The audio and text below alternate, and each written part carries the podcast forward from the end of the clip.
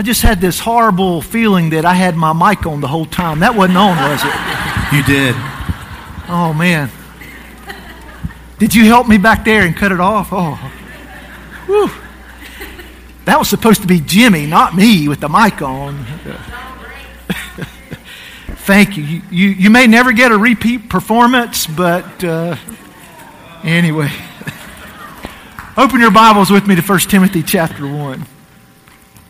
1 Timothy chapter 1. We, we may not do this every Sunday, but I think as we kick off this new series for 1 Timothy, I, one, I want to encourage you to bring your Bibles with you. I know some of you use digital versions. Perfectly okay. Just turn off all your notifications. You know how distracting that can be. But if possible, bring a hard copy. Man, it's just, I just love to hear the pages turn. Stand with me this morning for the reading of God's Word. 1 Timothy chapter 1. So we begin this new series, Revive the Church. Let's read our, our first passage. Paul, an apostle of Christ Jesus by command of God, our Savior, and of Christ Jesus, our hope. To Timothy, my true child in the faith, grace, mercy, and peace from God the Father and Christ Jesus our Lord. As I urged you when I was going to Macedonia, remain at Ephesus so that you may charge certain persons not to teach any different doctrine, nor to devote themselves to myths and endless genealogies which promote speculations rather than the stewardship from God that is by faith. The aim of our charge is love that issues from a pure heart and a good conscience and a sincere faith. Certain persons, by swerving from these, have wandered away into vain discussion, desiring to be teachers of the law without understanding either what they are saying or the things about which they make confident assertions. Now we know that the law was good if one uses it lawfully, understanding this, that the law is not laid down for the just, but for the lawless and disobedient, for the ungodly and sinners, for the unholy and profane, for those who strike their fathers and mothers, for murderers, the sexually immoral, men who practice homosexuality, enslavers, liars, perjurers, and whatever else is contrary to sound doctrine, in accordance with the gospel of the glory of the blessed God with which I have been entrusted. You may be seated. And let's pray together. Father, we thank you for your word. We know that this book is a book from you, written through men, given for men, but even more for your glory. May we understand it accurately this morning. I pray that our eyes would be opened, and more than just our eyes, I pray that our hearts would be open to hear what you think, what you say, what you command. God, help us to be the church that you created us to be, and that we would be known as a church that is a, a biblical church because we follow your word. In Jesus' name we pray. Amen. I would say to you this morning first, the church needs revival. For many years, I've been praying for revival. I remember a group of us would meet each day up in the seminary chapel in what was known as the upper room at Southeastern Baptist Theological Seminary. And we would pray, God, give us revival. Now, to be transparent, I don't know that I fully understood what it really meant to pray for revival early on. But over the years, as I've studied and as I've thought it through, I, I think I'm, I'm getting a clearer picture of what revival is. Nothing that we can manufacture, nothing that there's some kind of formula to, but I think we can describe it. And one person who has helped me quite a bit to understand what revival is is a man named Jonathan Edwards. Now, I did not grow up with Jonathan. He's from the mid 1700s, early 1700s. So I don't know him personally. But he was a part of what has been uh, has become known as the first great awakening. And sometimes we read some of the we'll call them older guys and commit what some people have called chronological snobbery. Like what do those old guys have to say to us today? But the more I read these old guys, the more, I, man, God was speaking and moving and working. We have a lot to learn from them. And so, Jonathan Edwards, in the midst of the great awakening that was happening, lives were being changed and churches were growing, attendance was moving upward, so much was happening. He wrote a book called the distinguishing marks of revival. And as we think about 1 Timothy, as we think about the, the whole idea of revive to church, if we're going to understand revival, first, I think Jonathan Edwards was right. We should understand what revival is not. And so I'm going to run through this kind of quickly, not give much commentary at all, and you can go back and think through these. But, but he said revival is not, and he gave nine things. The work is carried on in an unusual or extraordinary way. Sometimes there's some things that just seem bigger than life that are happening. We think, well, surely that's God. Well, not always. He said, second thing, there are bodily effects such as tears, trembling, groans. And again, sometimes we can attach emotion. People are being impacted, their tears, and people are feeling certain things. Well, that, that's not revival. He said it results in a great deal of noise about religion. People began to talk more about it. Well, that, that's not revival either. Great impressions, number four, great impressions are made on the imaginations of those who are influenced by it. I mean, they began to see things and whether we might even say hallucinations, but, but even things that are potentially possible and they begin to dream and that's not in of itself revival. And number five, the example of others is a great means of bringing it about. So if you'll do ABC, then you'll experience CDE. No, there, there's no formula. He said, number seven, there are many errors in judgment and even some delusions of Satan mixed up with the work. You see, even the devil can create a lot of motion and momentum and stuff that is unexplainable. He has limited, he has power, even though it's limited power, he has power. And, and then, number eight, some who were thought to be converted shall fall away into serious errors of sins. Those who might be out in the forefront we see maybe by the fruit that there was nothing genuine that was actually happening. And then number nine, it's promoted by ministers insisting very much on the terrors of God's law. In other words, a lot of manipulation, people's minds, people's emotions. It's a man made thing. And Jonathan Edwards was warning the people, this guy who was out front preaching the truth of God's word, experiencing some unusual things up in the New England area, saying, but Make sure what you're really is, experiencing is revival and not a, a lot of just man made or even demonic activity. So he gives us five distinguishing marks of a work of the Spirit of God. How do we know if God's really doing a new, fresh thing here at Lawndale? How do we know that revival is really occurring? How, do, how will we be able to mark that? Well, first, when the work is such as to raise the esteem of professed converts for Jesus and seems to establish their minds in the truth of the gospel testimony to him as the Son of God and the Savior of men. In other words, when the church begins to focus more on Jesus than themselves, when the church begins to focus more on Jesus than the world, the focus is rightly put on the King of Kings and the Lord of Lords. I, I, love that first distinguishing mark. The second one he gives us when the spirit that is at work operates against the interest of Satan's kingdom, which lies in encouraging and establishing sin. See, even in the church, we can begin to believe the cultural ideas of sin. I, I, I can't tell you, you already know this. Churches that are dropping off of historic Orthodox Christianity. Revival would be churches saying, you know what? This is the Word of God. And what sin we see, we call it sin and call people to repentance. Repentance.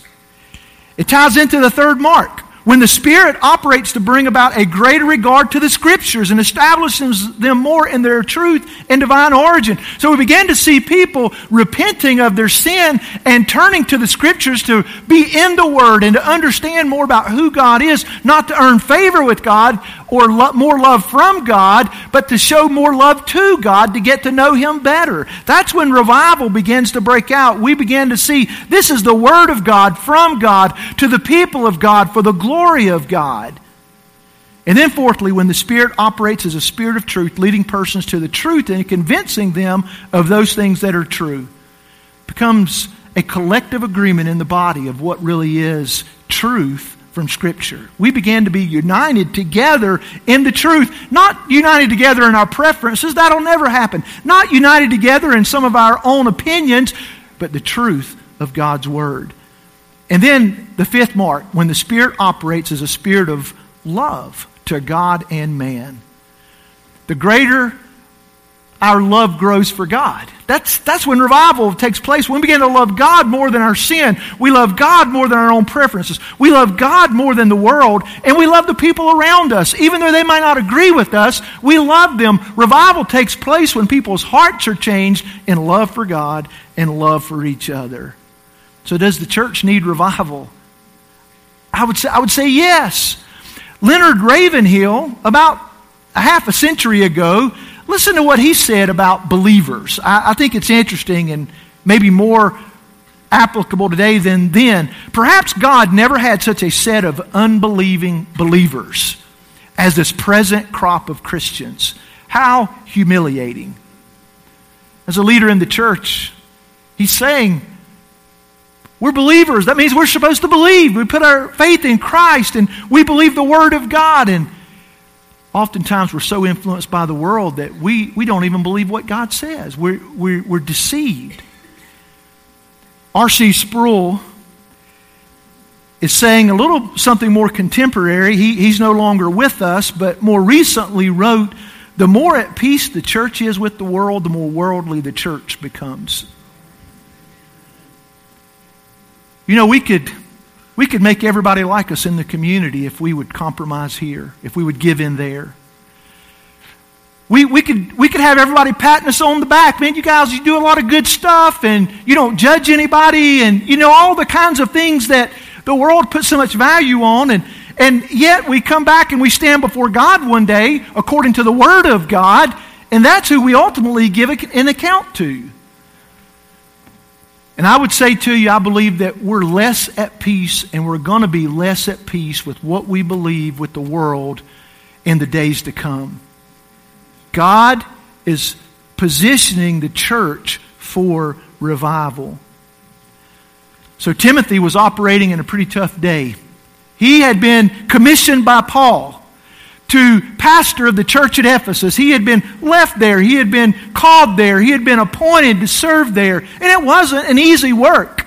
There, there were a lot of things that were happening. There were false teachings that were popping up. And just as our day, we see one church after another dropping the baton, the ball, with what is sound doctrine, it was happening within the very church that Timothy was pastoring, the church at Ephesus.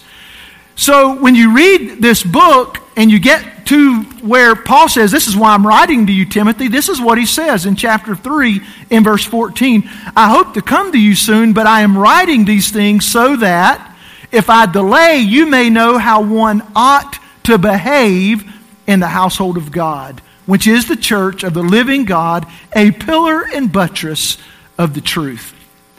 You want to know what the church should believe, what the church should do, what it should be like? Well, we have it. God, God told Paul, who it was inspired to write these words down, and he gave them to Timothy. And God's intention was that his church, for the generations to come, would know what he thinks about the church. And so I could divide the letter up into three main points and say that chapter one is pretty much about the guardianship that God has given the church. He has entrusted the truth to the church, and we are guardians of the truth. We, we know the source, God Himself. He inspired these men to write these words down, and we are guardians. It has been passed down to us. And then when you move into chapters 2 and 3, you see the leadership of the church. You see roles, you see gender, you see elders, overseers, pastors, and you see deacons. God saying, that he has a design for leadership in the church. And then you move into chapters 4, 5, and 6, and it's about the fellowship of the church. How we operate together. How do we function? How do we serve? How do we move forward in carrying out this great commission that God has given us? And so let's start with this guardians of the truth. We are to guard the truth. As we do that, we have the foundation of truth. Look back with me in chapter 1 of 1 Timothy. Paul, an apostle of Christ Jesus, he was, he was set apart. He was sent to do the work of God as an apostle. We have the 12. One betrayed Jesus. They added to their number. And then down the road, God brought Paul in as an apostle who was born out of due season. He was added in later. Peter recognizes apostleship, and you read his letters, especially 2 Peter. Peter was identifying Paul as a man who wrote Scripture, as an apostle, the apostle Paul. And, and so, what we find for the foundation of truth is it starts with apostleship. These men who were called out by Jesus, who were recognized by Jesus, even Paul was called out by Jesus. It was just on the road to Damascus instead of maybe being a fisherman by the sea. He was on the road to persecute more believers. And he had a face to face encounter with Jesus. The apostleship.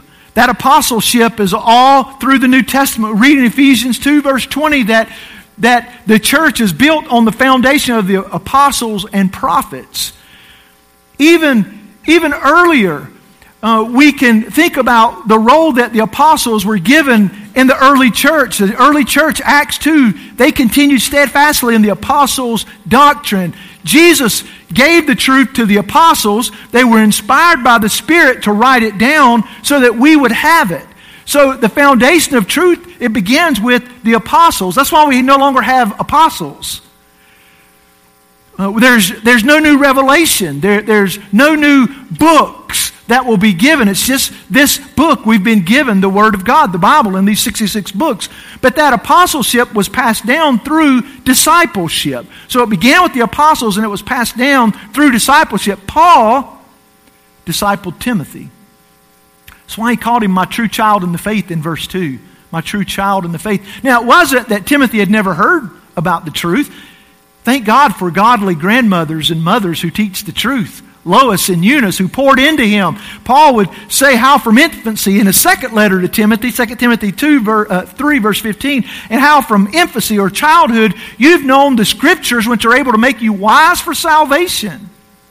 So Timothy grew up learning about the truth, and God brought Paul into his life to continue that discipling, that growth. And Paul was concerned about the next generation, so he was passing it down to Timothy and to Titus and others who traveled with him. And of course, that's we're in that line. As we hold to the scriptures, as we hold to the apostles' doctrine, that's what Jesus meant. Go and make disciples, baptizing them in the name of the Father, the Son, and the Holy Spirit, teaching them to obey everything I have commanded you. And so we all are a part of that discipleship process. Some of you, uh, younger men and women, there's some older men and women in this sanctuary this morning that you should be lining up at their doors saying, Hey, can you spend some time with me? Because they've been walking with God for a long time. And they have wisdom, they have experience from successes and failures, but primarily from the study of God's Word to pass along. We, we should be that concerned. I, am so thankful for godly parents in this congregation, men and women who are making disciples at home, teaching their children the truth of God. But I'm also, I'm also thankful for the men and women in this church, older men and women, who are consistently concerned about the next generation and who are encouraging, speaking, getting to know names, and pouring into them. And of course, that's part of what this afternoon is all about at 5 o'clock, is that we want to see young and old gather together to discuss the Word of God. And so we'll look at the text again, and some of the pastors will share on some of the Sunday evenings. My wife will share with the women, and, and we'll do it biblically where the older men pour into the younger men, and the older women pour into the younger women. So even, even in a setting like this today, how tragic it would be, maybe not tragic, maybe so tragic, if you're an older person and you walk out and don't speak to a younger person this morning. Wouldn't that be sad? Or if you're a younger person and you walk out and you don't talk to an older person. You, you see, the church of all places should be united where not only mask and not only ethnicity doesn't divide us, but age doesn't divide us. We're, we're one and we love each other. That's a part of discipleship, the foundation for truth. But we also see the truth doesn't just happen. There's a confrontation over truth. And that's what Paul is saying to Timothy up front as I urged you, verse 3 when I was going to Macedonia, remain at Ephesus so that you may charge certain persons not to teach any different doctrine. There were leaders in the church who were not following sound teaching. I, I don't know of anything more difficult than Timothy, this young pastor who was brought in to say, You got to make sure you clean that up. You got to make sure that every person is sound in what they're communicating as leaders within the body of Christ. You see, we're, we're the pillar and buttress of the truth. We, we've been given this. So, one, it means we need to know sound doctrine. Are we growing? Are we learning? Are we spending time in the Word? Are we understanding a biblical theology, what it says about God from Genesis to Revelation, what it says about the authority and inerrancy of Scripture from Genesis to Revelation? Are we studying what salvation is by grace through faith in Christ? Are, we getting these basic foundational doctrines where we understand them, we hold to them, and we are able to communicate them to others? Paul told Timothy, confront over any different doctrine from sound doctrine. But even as you notice in verse 4, confront over what distracts from sound doctrine, nor to devote themselves to myths and endless genealogies which promote speculations rather than the stewardship from God that is by faith. We're stewards of the truth as a church. We're guardians. We're stewards. And there are certain things that are different doctrine that we say, that's not acceptable. If we, if we were interviewing for one of our pastoral roles, we would be going over certain doctrines. And if there's a difference on basic core doctrine, that person would be eliminated from the conversation.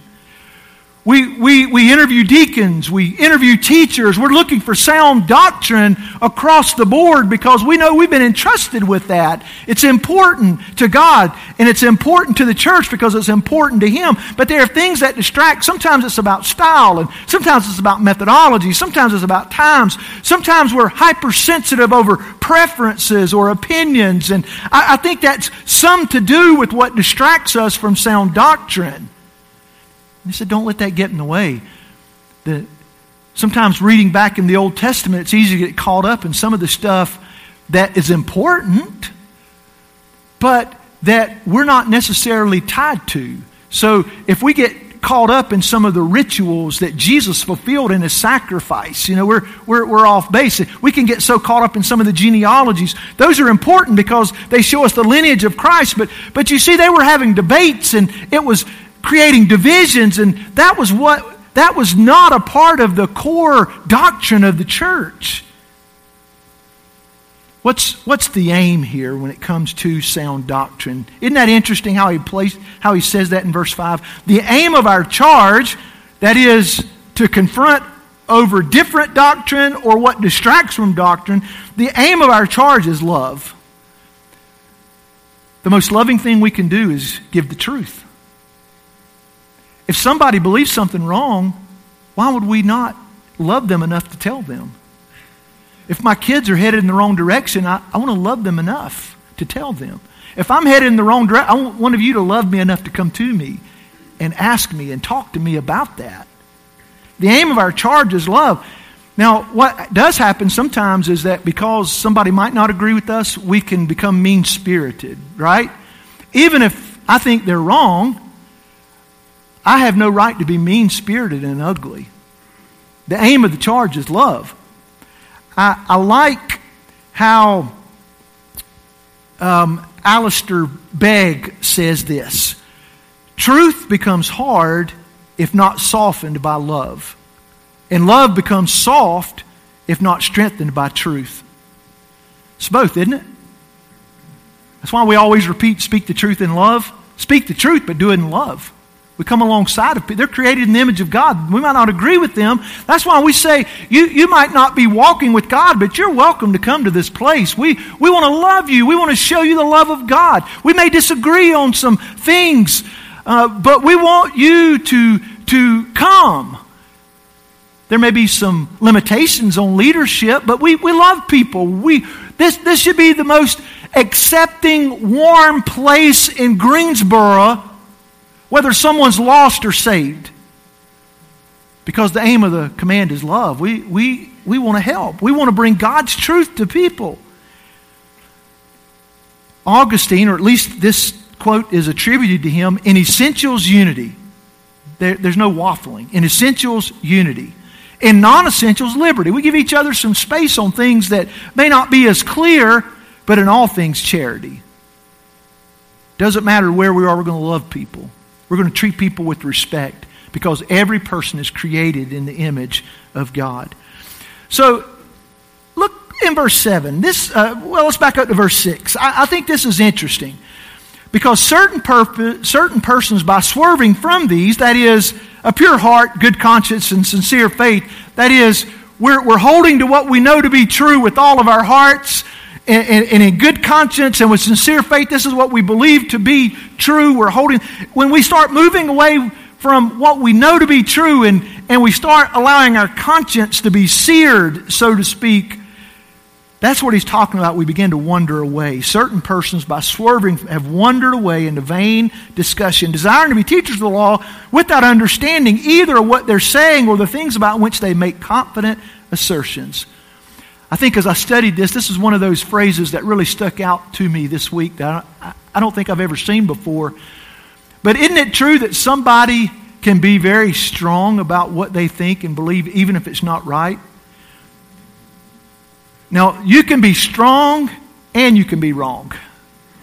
Just because you're strong doesn't mean you're wrong. And I would say that for all of us, that we've got to come to the Word of God and say, this is the text that we're going by. I'm learning, I'm growing, we're searching the Scriptures, and we're seeing how this one book fits together in the story of God. Look on in verse 8. Let me give you the third point this morning the protection. So we've seen the foundation for truth, the confrontation over truth, and now the protection of truth. Now, we know that the law is good. What God has given is good because God is good. He gave us the law so that we might know what He is like, how holy He is, and how we cannot ever live up to His holiness. And so the law points out our sin. It's a gracious gift from God to show us how to live, but to also show us why we need Jesus so much because we can't live up to the perfect holiness of God. The law is good if it is used lawfully. So we can do what is right because God has revealed it. We just should do the right thing in the right way. We should use the law lawfully, not as a legalistic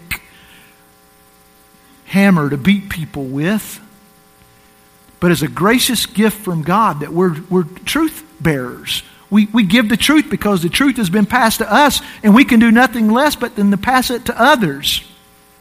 Do the right things, but do them in the right way through love for God and love for others, and do the right things in the right way for the right reason. Because we're obeying God. It's, it's, it's even more than I've got to make my opinion known. It's even more than this person needs me to tell the truth. It's I've been commanded to tell this truth.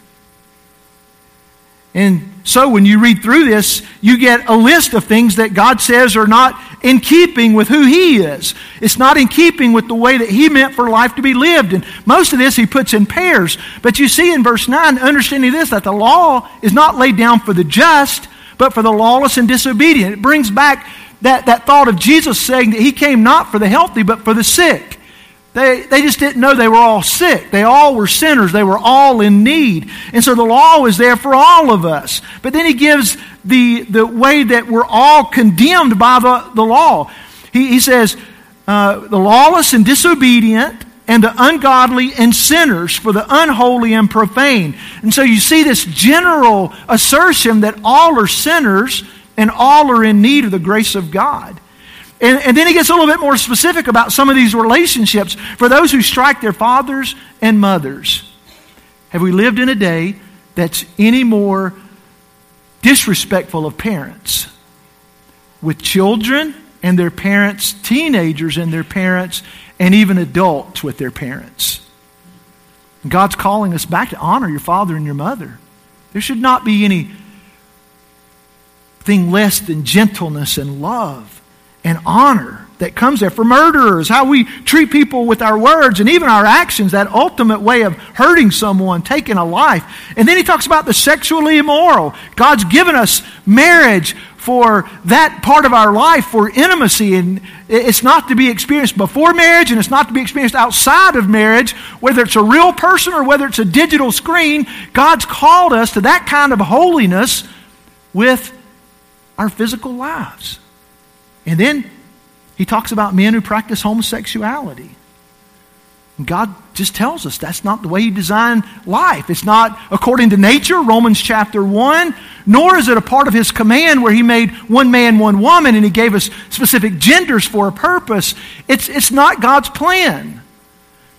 And so His Word points it out and says people can live according to their own passions and ideas and thoughts, but that just points out that we live in a lost world. Enslavers I mean, you think about it. I, I think about the history of our nation and slavery and how ungodly that was. Taking people and forcing them in labor and in enslavement. I mean, that, that's here.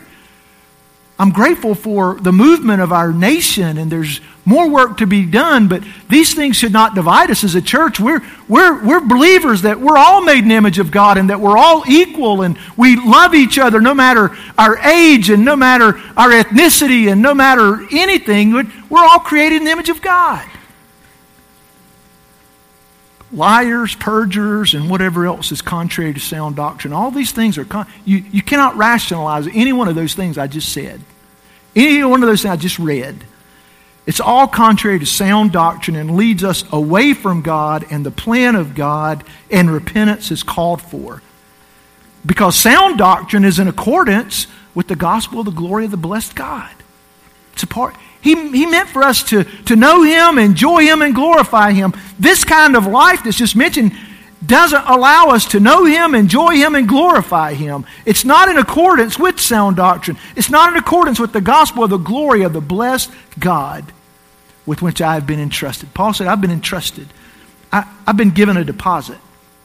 And Timothy, I'm risking my very life to give it to you. And later on, Paul does give his life. Remember the second letter, just before he was beheaded, he was writing, I finished my race. For sound doctrine, Paul was willing to lay down his life and die. And he was calling Timothy to do the same thing. We don't know where our culture is going. I believe that if we put ourselves in a place for God to bring revival, things could change in Greensboro. Things could change in America. God can do something incredible, unbelievable, mind blowing, bigger than any one of us could ever ask or imagine.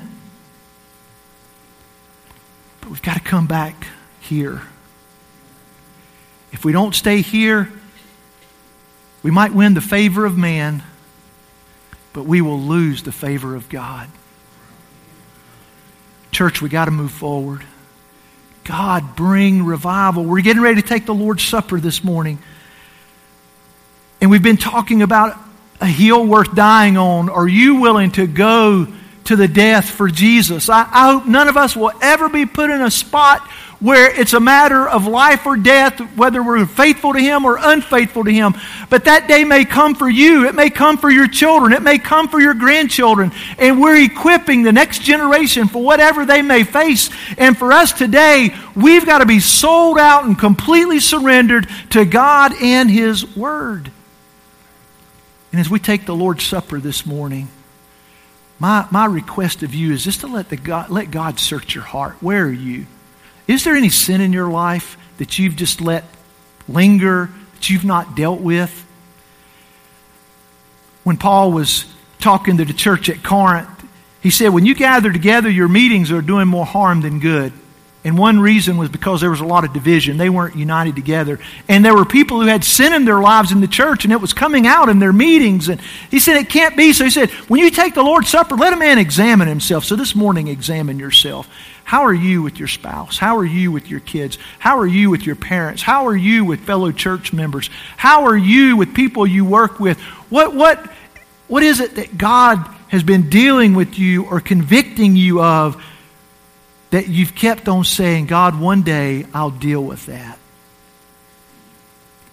Examine yourself. God, if there's anything in my life that's unpleasing, would you reveal it right now? If there's anything in your life would you pray, God, reveal any sin in your life? As we get ready for the Lord's Supper, we're going to open up the altar today. It's going to be a little bit different. We're still in transition. The altar will be open if you want to come and pray. If you want to talk with the pastor, you can do that after the service, or you can come to Guest Central. There are options for you. Uh, but today, God's calling His church to be His church.